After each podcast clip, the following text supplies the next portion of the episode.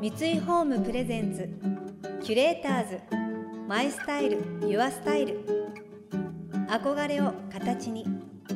三井ホームの提供でお送りします。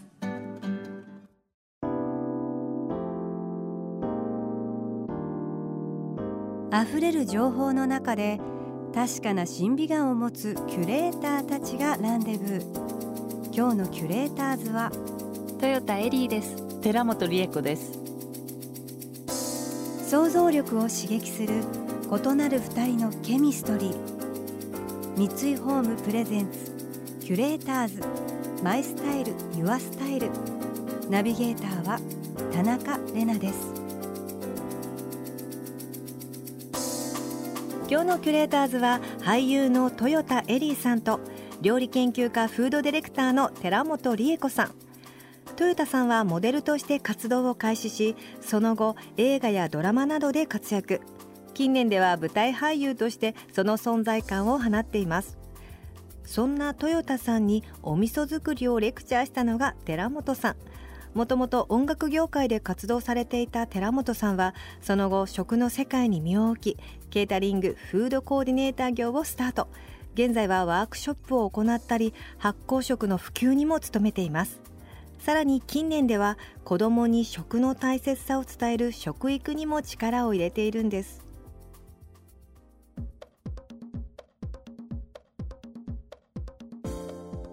今理子さん の, このやられてる料理の活動、うんうん、いろいろある中で、はい、私あの、はい、フリースクールでお仕事もされてるじゃないですか、はい、その話ぜひ伺いたくて、はい、表参道にあるギフトスクールっていうところにもうさんねん、さんさいからじゅうごさいの子どもたちが来てて、幅広いですね、うん、最初ねじゅうにんもいなかったけど、今ねもうにじゅうごにんぐらいいるかな。へー、うん、で、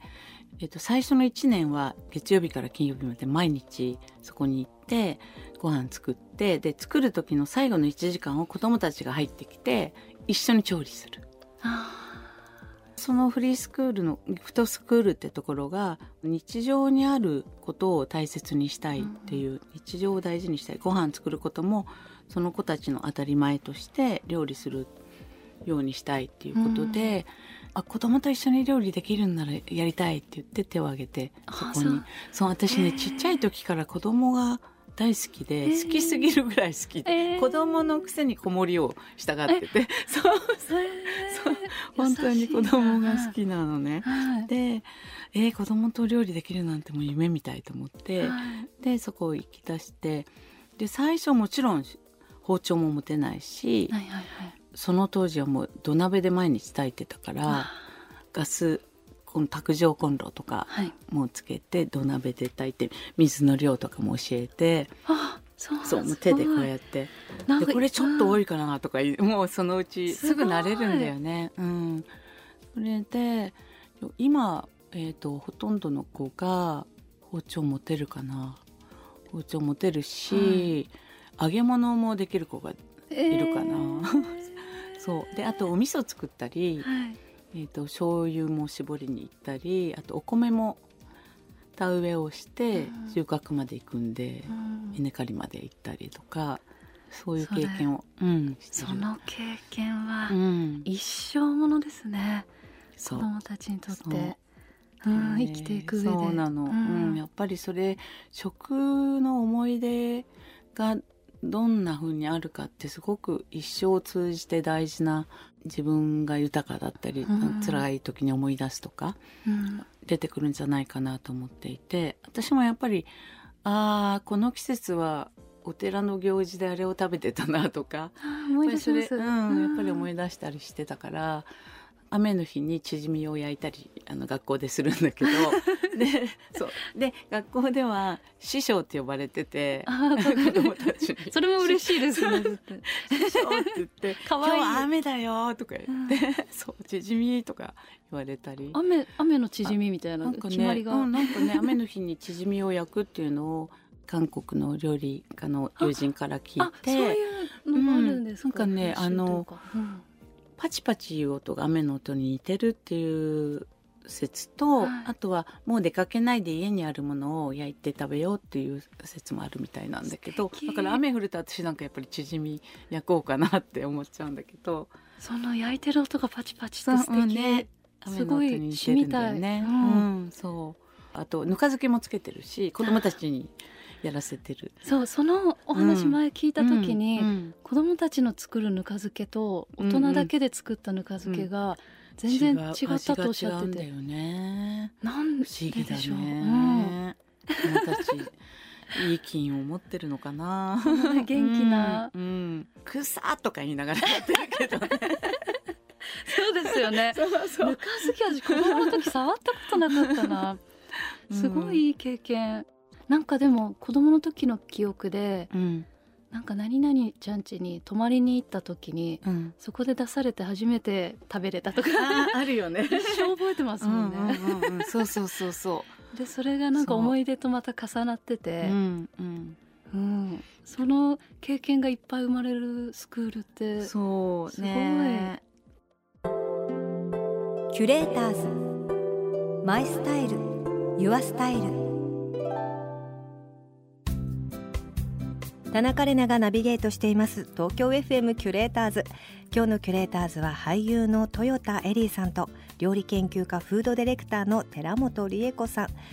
や、子どもの頃の時の味の記憶、確かに私も思い出してきました。あの秋の運動会の時、小学校の時、必ずおじいちゃんがですね、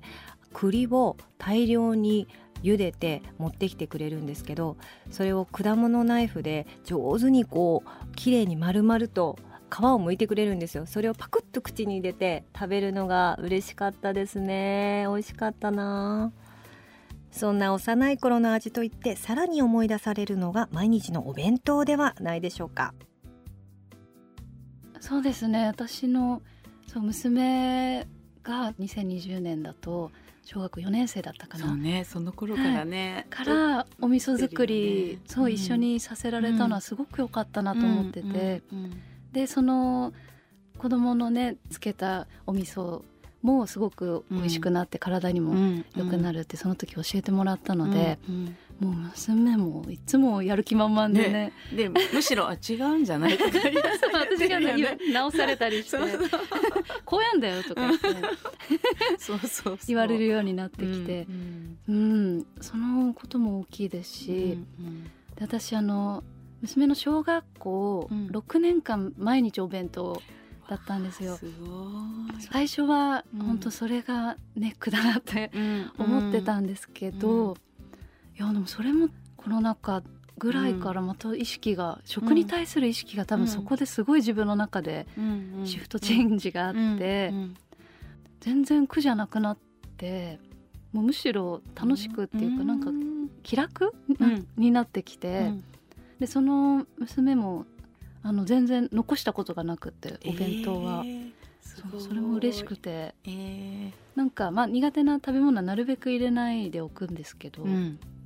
まあ、ちょっと入っちゃうとしても、うん、入ってたよって言いながらなんか食べてってはくれるので、うんえー、あの、うん、夜ご飯とかで家で出すと絶対避けるんですけど、そうだよね、お弁当残すのが嫌いみたいな。お弁当マジックあると思って、あ、ありますよね。そう、いつも今、えっと、じゅうにがつまではいっぱい並べて自分が残さない量を自分で取っていってたの、うん、今お弁当に変えたら、はい、こんなにあなたたち食べたっけっていうすごい量食べるんだよね。お弁当なんか不思議だよね。その分その食べきってくれるから、うんうんうん、あのなんか言葉じゃない親子のコミュニケーションがすごいあったなと思って、うんうんうん、その時期、うんそうね、そう今すっごく朝が楽になったのあるんですけどうん、うん、ただちょっと寂しさもあります、うん、なんか、うんうん、最後の方、うん、去年のさんがつで卒業したので、うんうんうん、いちにがつとかずっとなんか寂しくなっちゃって、あ、そっか、もう作らなくなるなと思って、うんうんうん、なので代わりにじゃないけど、うん、自分の稽古場には自分のお弁当作って持ってったりして、いい な,、うんうん、そうなのでお弁当っていう習慣、うんうん、あの大変なことばっかりじゃないなって思いました、うんそうねうんうんまあ、種類いっぱい作んなきゃとかあるよねなんかそう彩りとかも彩りとか考えるとね考えると、うん、なのでトマトブロッコリー、あ絶対そう今入れてるトマトブロッコリー あ, あれば、うん、もうあと何でもいいで黄色いのが卵がちょっとあれば黄色くなったりね そ, そのさん色入れてれば、うん、人参人参人参人参も、うん、お世話になりますね、うん、ね人参もね必要だよね。キュレーターズマイスタイルユアスタイル、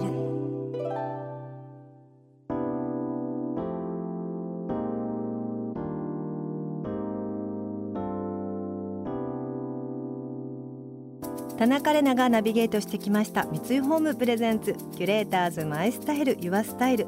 今日のキュレーターズは俳優の豊田恵里さんと料理研究家フードディレクターの寺本理恵子さんとのお話をお届けしました。お弁当本当にねコミュニケーションになるんですよね。やっぱりこう新メニューとか入れた時に反応がどうだったかなとか、ちょっと量が多かったりとかするとやっぱり残してたりするんで、あーってでちゃんとなんか綺麗に食べてくれると、あベストだったってこう自分を褒めたくなるというか、まあそうですね、私娘が好きなのはえー、トウモロコシのおにぎりとかさつまいものおにぎりとかで、ブロッコリーはもう私はタッパーにお水入れて電子レンジでチンですそしてトマト入れて、まあ、タコソンウインナーがいいっていうんでやっぱり切り目入れてバッて焼いて、